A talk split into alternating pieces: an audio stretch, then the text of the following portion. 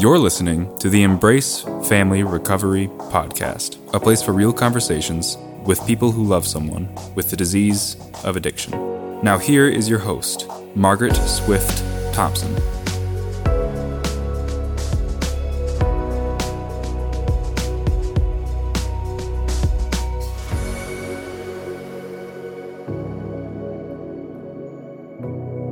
Welcome back. Today we pick back up with Annie Augustus Rose, the author of Addicted Our Strength Under the Influence. During the last episode, Annie shared about the generational influence of the disease and how she used the writings between herself and her ex husband as the foundation for her memoir. Today, Annie talks more about raising her grandchildren, the role patience, hope, and faith have played in her own recovery and heartbreaking decisions she has had to make as a mother of children who have struggled with the disease of addiction. Let's get back to Annie. The Embrace Family Recovery Podcast.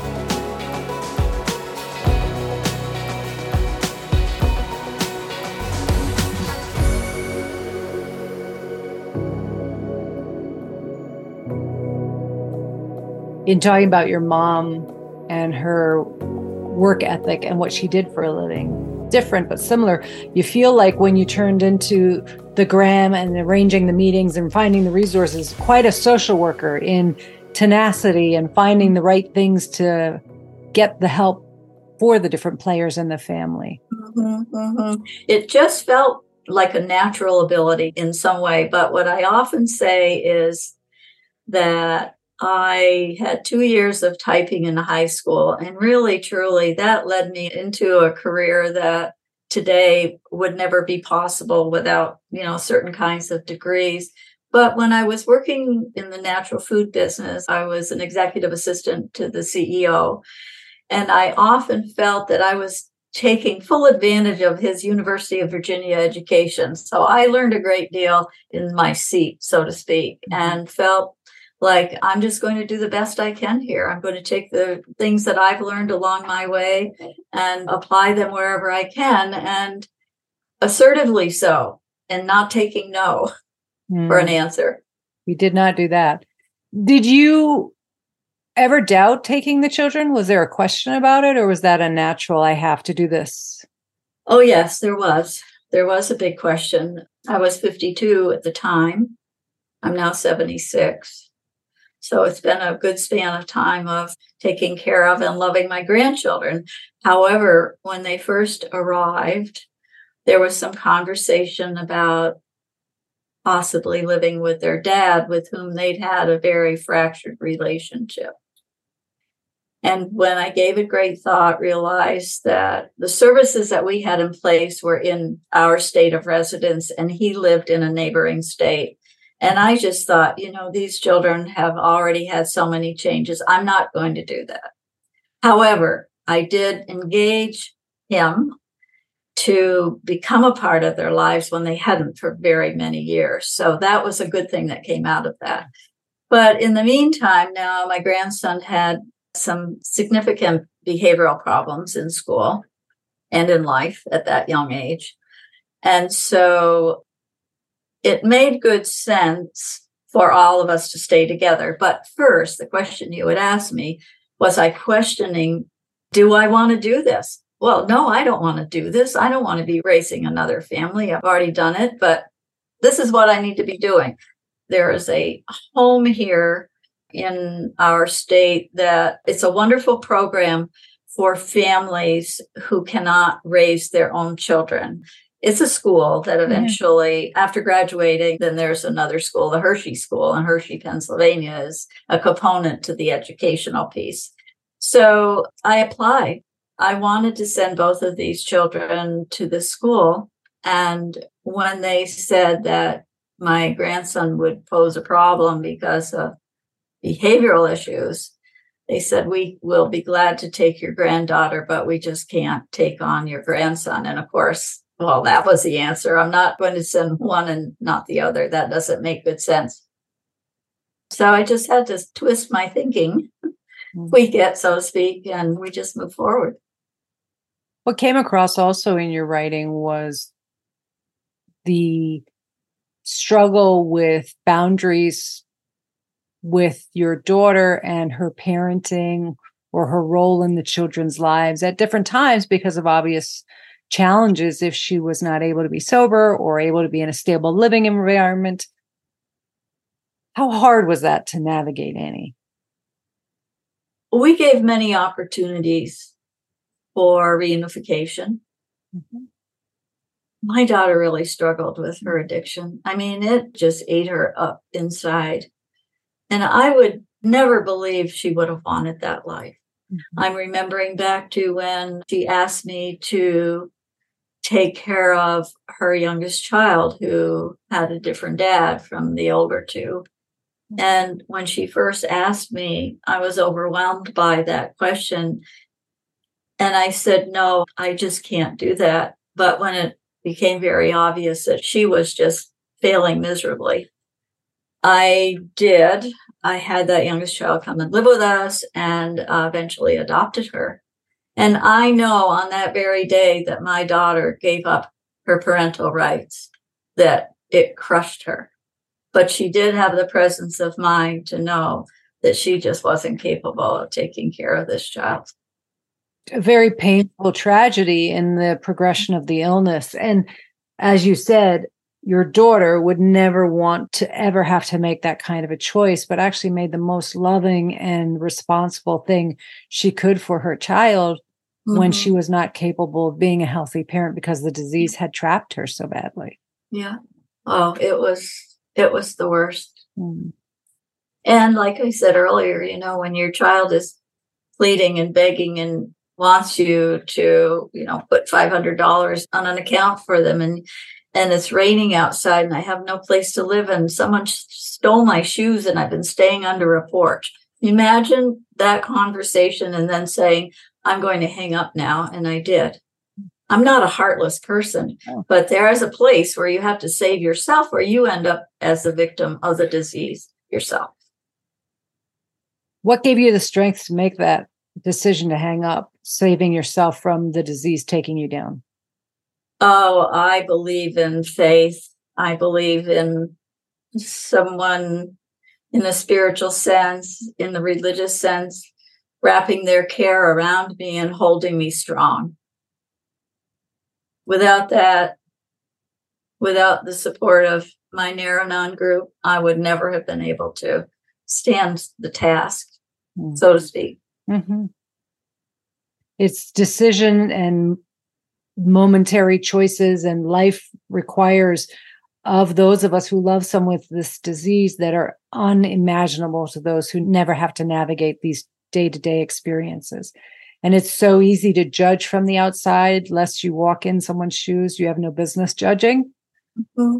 well that's why i said to you earlier before we started recording i'm hoping that if someone sees my book and the word addicted is going to stand out against the backdrop that it might spark something for them. They'll pick it up, they'll open it up at random and see themselves, perhaps, or a child or a friend. And it really is a tool. This book is a tool to help folks not only who have addiction in their family, but someone who has no idea what it's like to be a child in a family. Because as you said earlier, you know, I have standalone chapters are in the book of family members who can talk from their perspective of what it was like to feel left behind and to not have a dad or a mom.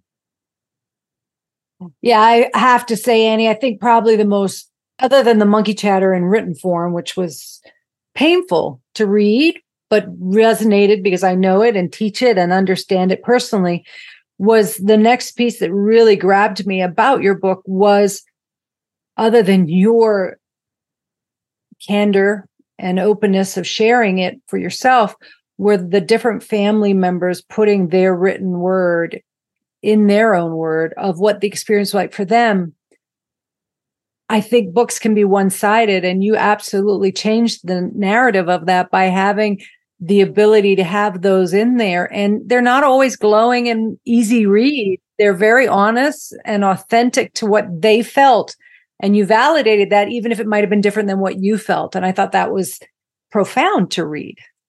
Mm, thank you. Thank you. The idea came and we ran with it. And I asked all of my family members, and my mother, who passed away in 2019, was the first to participate. That was 2018 when I did an interview with her. And everyone but two direct members of our family agreed to participate. So it was awesome. And as hard as it was to sit down and talk about the past and how it had impacted them as a child and then moving forward, I think it was pretty remarkable. But as you say, it's truth, it's reality, it's what was happening to them at the time. And they were not ashamed or afraid to say how they were feeling and my son included mm-hmm. and my daughter. I mean it's all there. It is all here. And it's also beautiful is a hard word but i would say a beautiful portrayal of how everyone in the family has their own perspective and reality and they're all valid to who they are mm-hmm. like your daughter's words about her experience in different parts may not mirror what you experienced because you're having your own experience, but both are equally valid. Mm-hmm. I think that's important because I think families often get stuck and trapped in defensiveness and blame and hurt and anger when they can't get to see the other side of the story and not take it as an attack or personal. Mm-hmm. Mm-hmm. Many misunderstandings. Good word. Yeah. And that's why I felt in retrospect and now looking back did I have the intent of what you're describing? I was just doing what I felt was the right thing to do. And then it all came together with the help of a fantastic editor. She really drove this project. Well, but the other piece, yes, I'm sure you never, gosh, 25, 13 years ago, ever thought you would have this story, let alone write it. But what I think is so courageous is to hear the unvarnished truth of members of the family that may not have sounded like they would have been if you had tried to tell it for them. Mm-hmm. Exactly. And that was really, really good. I would not have tried to do that. Mm. I couldn't have done that. But was it hard to hear some of them, what they wrote or said? Did you have to go back to your own resources to come through that and look at that? No, it felt very natural. It felt very much like who they were mm. because I've grown up with these. You know, they've grown up with me, I guess, and I've grown up with them too. Right. So, not that surprising or unexpected. No, no. no. This podcast is made possible by listeners like you.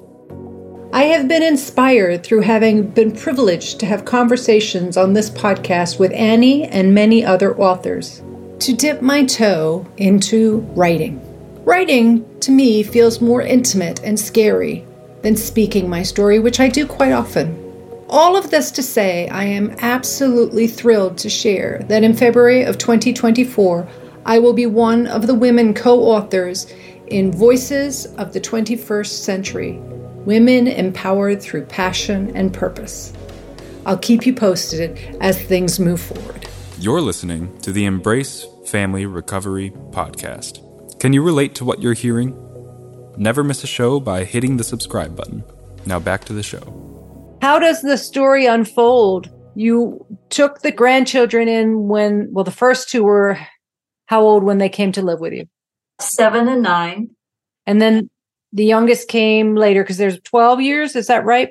Six years later, Emily joined our family. And then very shortly thereafter, I adopted her. So mm-hmm. she had permanence. She wasn't a foster child or a kinship kid. She had a real place in a real home and a real family with us. And how have they done? How have your grandchildren and Emily, your child, done?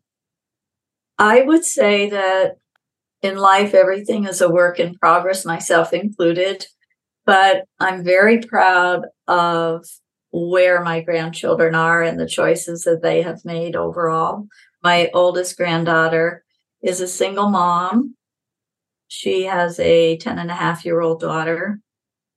My grandson remains in the National Guard. He spent a good deal of time in the Army as an enlisted person, but managed to have a fantastic career and is now studying to be a physician's assistant at a local college. And my youngest granddaughter had a baby in December. She'll be 22 next month and she's figuring it out. Mm-hmm. But she's living on her own and I'm not too far down the road from where she lives. And we have a very strong relationship, as I do with my other granddaughter.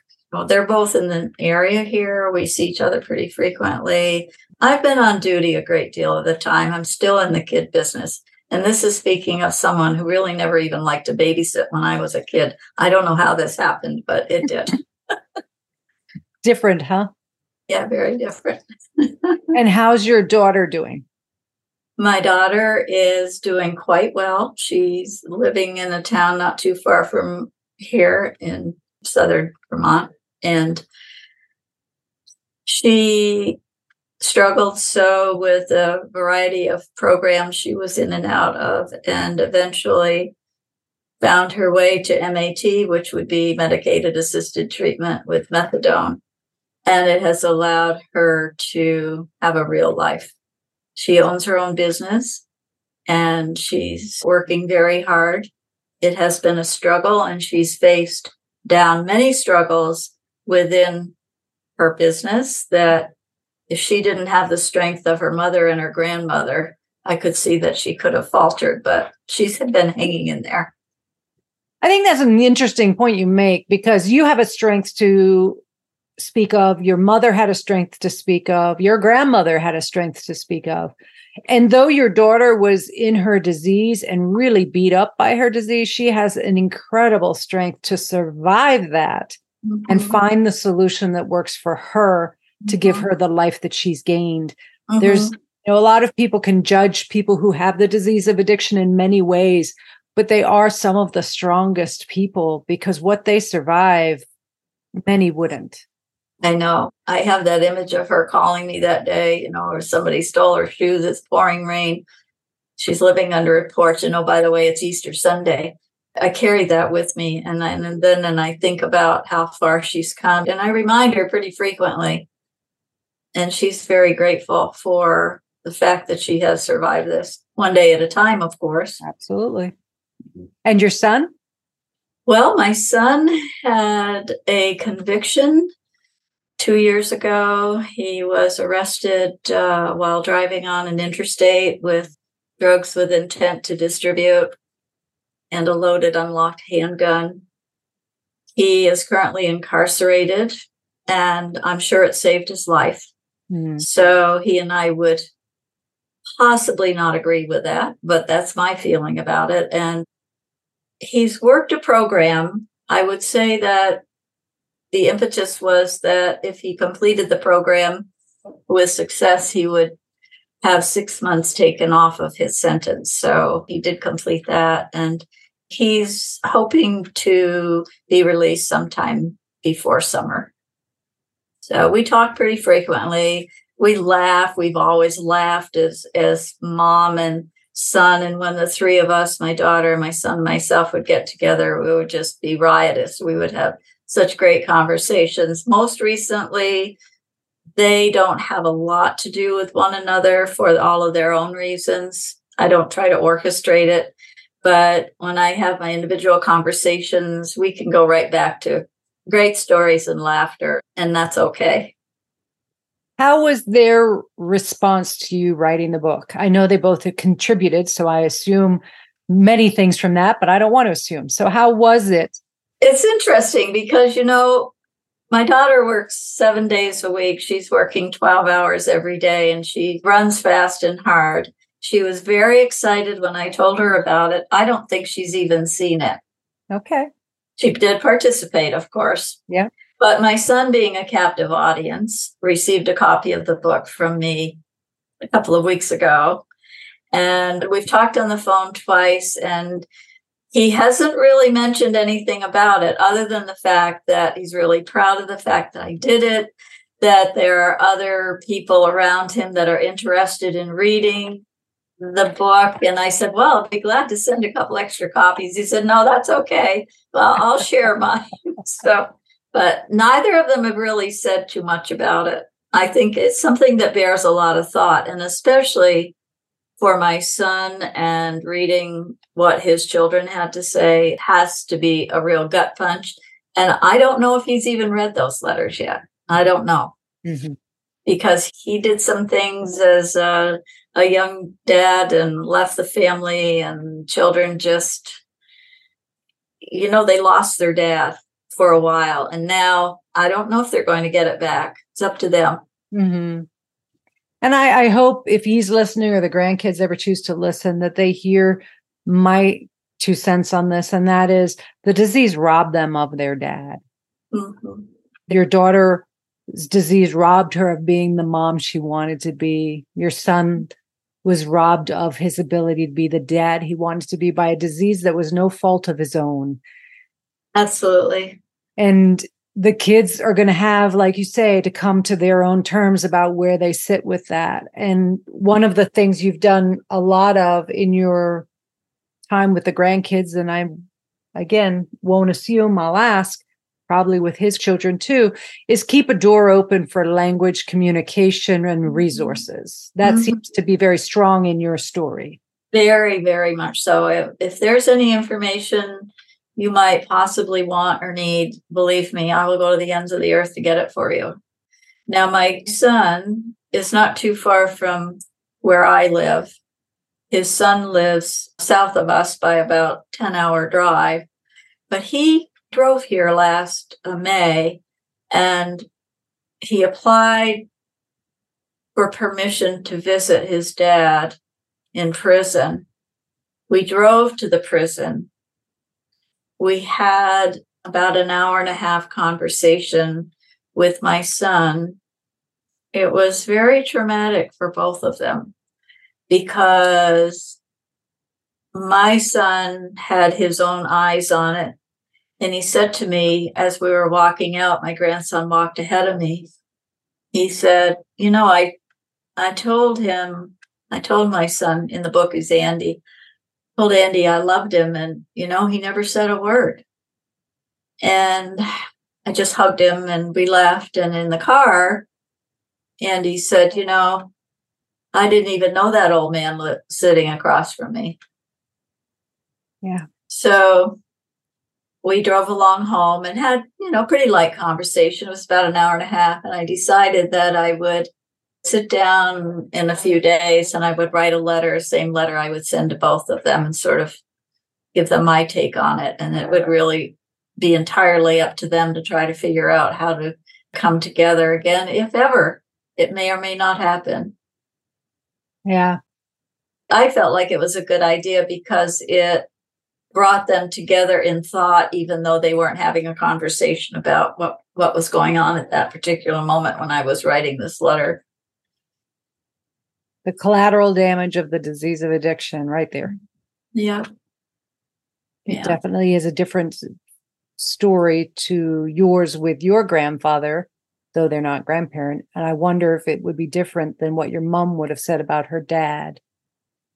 Because your grandfather's disease didn't appear to cause the destruction that your son's disease did in the family, but it definitely takes tolls on family, even if mm-hmm. one is more functional Mm-hmm. Of course, my mother had grew up with ideas and attitudes and a very protective heart. She didn't say I love you very often to anyone. So it took its toll on her for sure. Right. It does. The other piece of it, though, is that you've afforded the generations after you some insight, some language, your own recovery, exposure, whatever they've gleaned from you through your sharing, that there is hope and healing. And that's the work they get to do if they choose to. Mm-hmm. Well, by having this as an example of our legacy, really, and it can be a jumping off point for healing mm-hmm. between family members. I think there'd be many uses for our story. Mm-hmm. I'd agree. Is there a part you would want to read from your book? Is there a piece that stands out that feels like one that you'd want to share? I'm going to read just a paragraph from the back of the cover. Tell everyone the title again in case they missed it in the beginning. Okay, the title is Our Strength Under the Influence. Annie Augustus Rose, that would be me. Mm-hmm. This is something that I thought would be catchy, but it's truth. And I'm sure that with reading the front of this book and someone picked it up and turned it over, it would resonate for them too. Okay. Wait, what? Jamie? What did she just say? Heroin? Addicted? What the hell? These words would change the course of all our lives, yet until that day in September 1998, would I have had any reason to consider heroin or addiction a part of my family? Never. As our personal journeys began to collide and unfold concurrently, not in my wildest dreams would I have believed I would eventually come to know both of my children as addicts. There are families listening who have never got any resources. This is their first step into the world of even listening to people if you were to look back to your younger self when this all started to unfold, what would you have wanted to know then that you know now?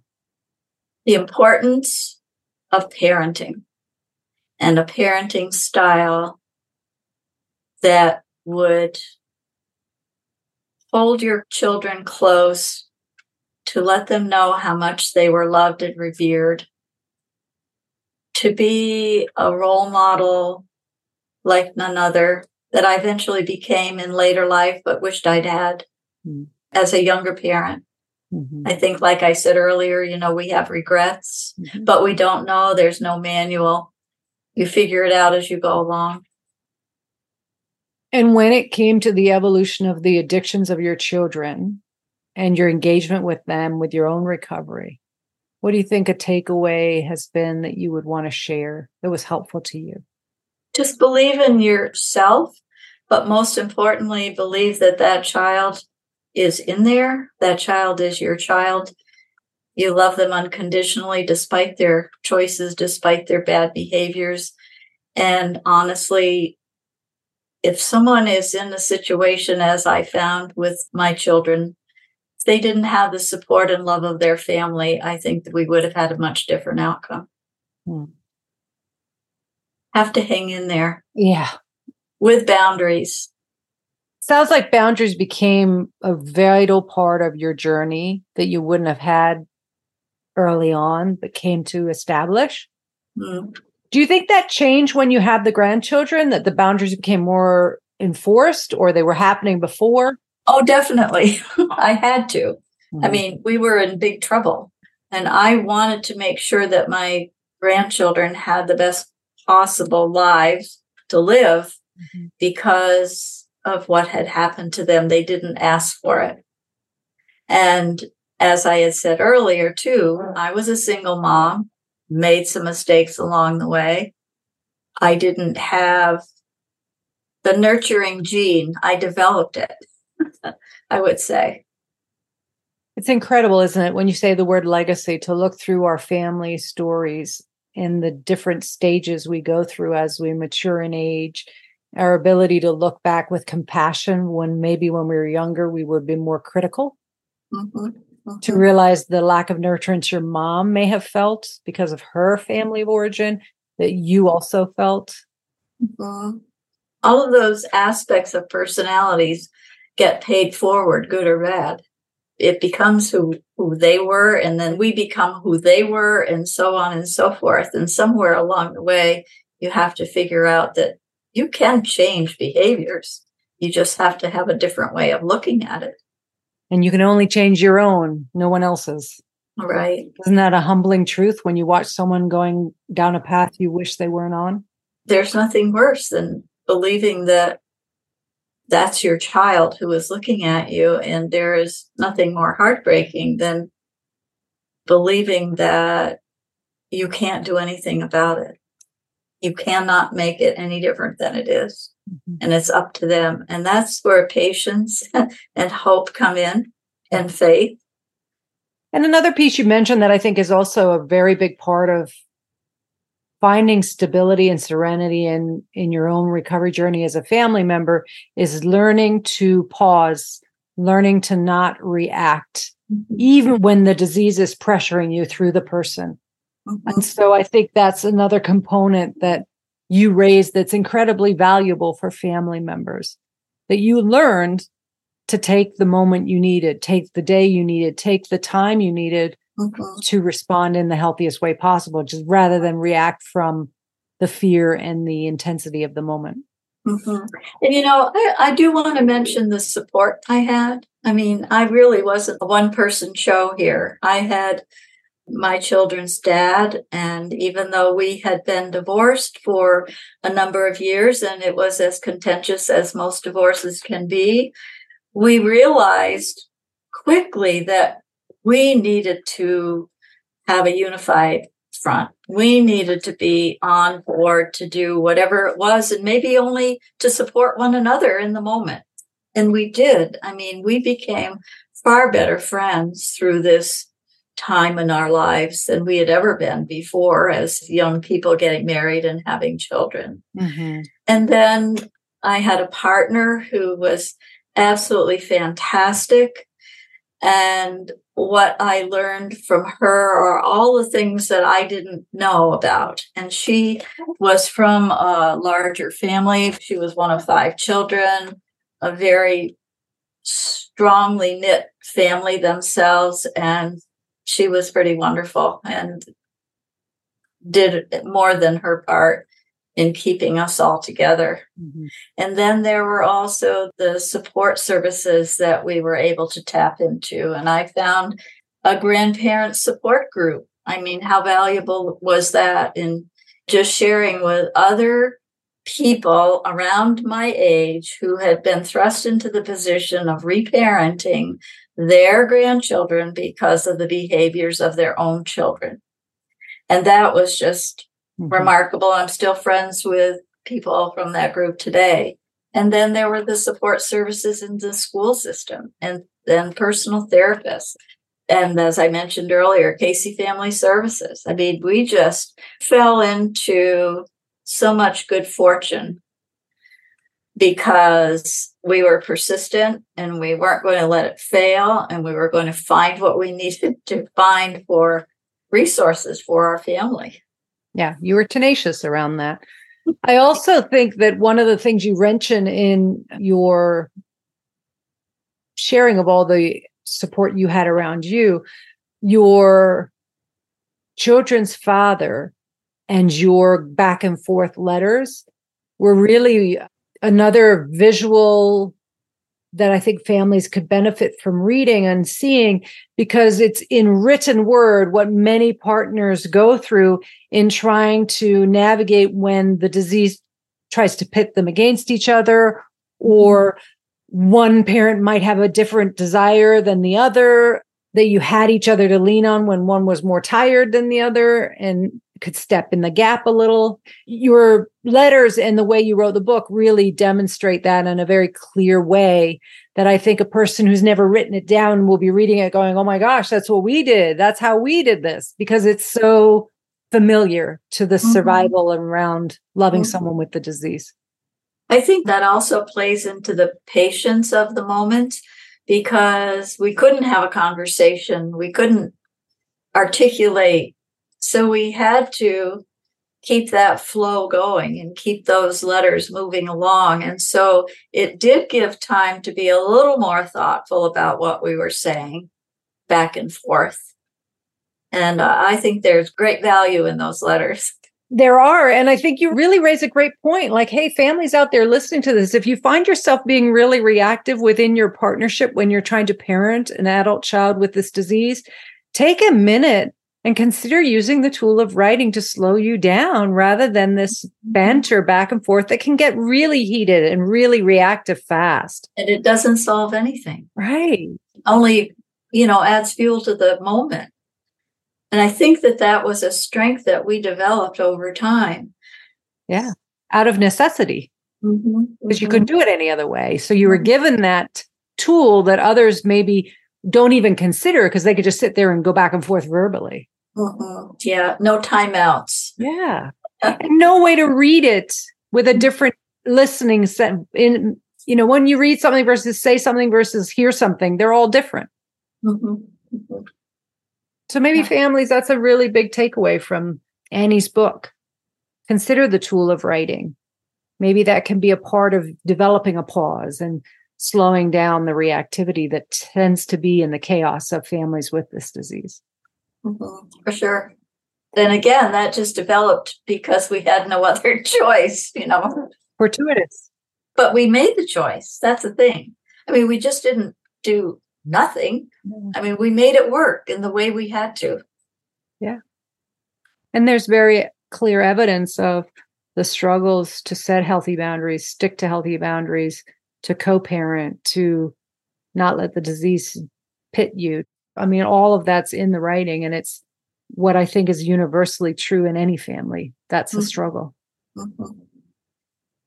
Annie Augustus Rose, I thank you for writing your book. I'm so excited that I got the note that you had written this book through my virtual assistant, and she's like, This looks interesting. She always throws things at me.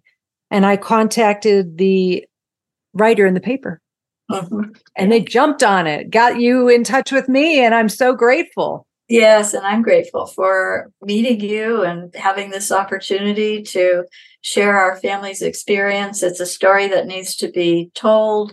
It's a story that needs to be read. It needs to be shared. And I'm hoping that's my biggest hope. Well, you've already got 11 reviews, and I'm guessing if anyone listening takes the time, which I know they will, to find your book and read it, they'll add another review for you and get the message out there of the value of this book. And I extend also gratitude not only to you and your courage to do what you've done in writing this, but to every family member that contributed, because I think, as I've said already, that is an absolutely powerful, unique piece in your book to hear, read your story, which involves you and different players, but mainly from your word and the letters, to then hear their words mm-hmm. at the date that they put them in paper and share them with you. I really valued that a lot. And I want to say again to everyone listening who wonders why that would be so valuable we may all grow up in the same family, but we all have our own truths of what life is like in that family. And as families, if we could be more compassionate towards ourselves and each other and understand that truth, it would go a long way. And I think your book shows that in many ways. Thank you very much. Thank you. Thank you, Annie Augustus Rose, for sharing so openly about your family's journey with the disease of addiction. I hope you'll all go out and buy Addicted Our Strength Under the Influence and write a review on Amazon. Help Annie have her book reach more people who will benefit from reading a story similar to their own. Come back next week. I am thrilled to introduce you to Dana and Maz, a couple whose partnership was tested and proved more powerful than alcoholism.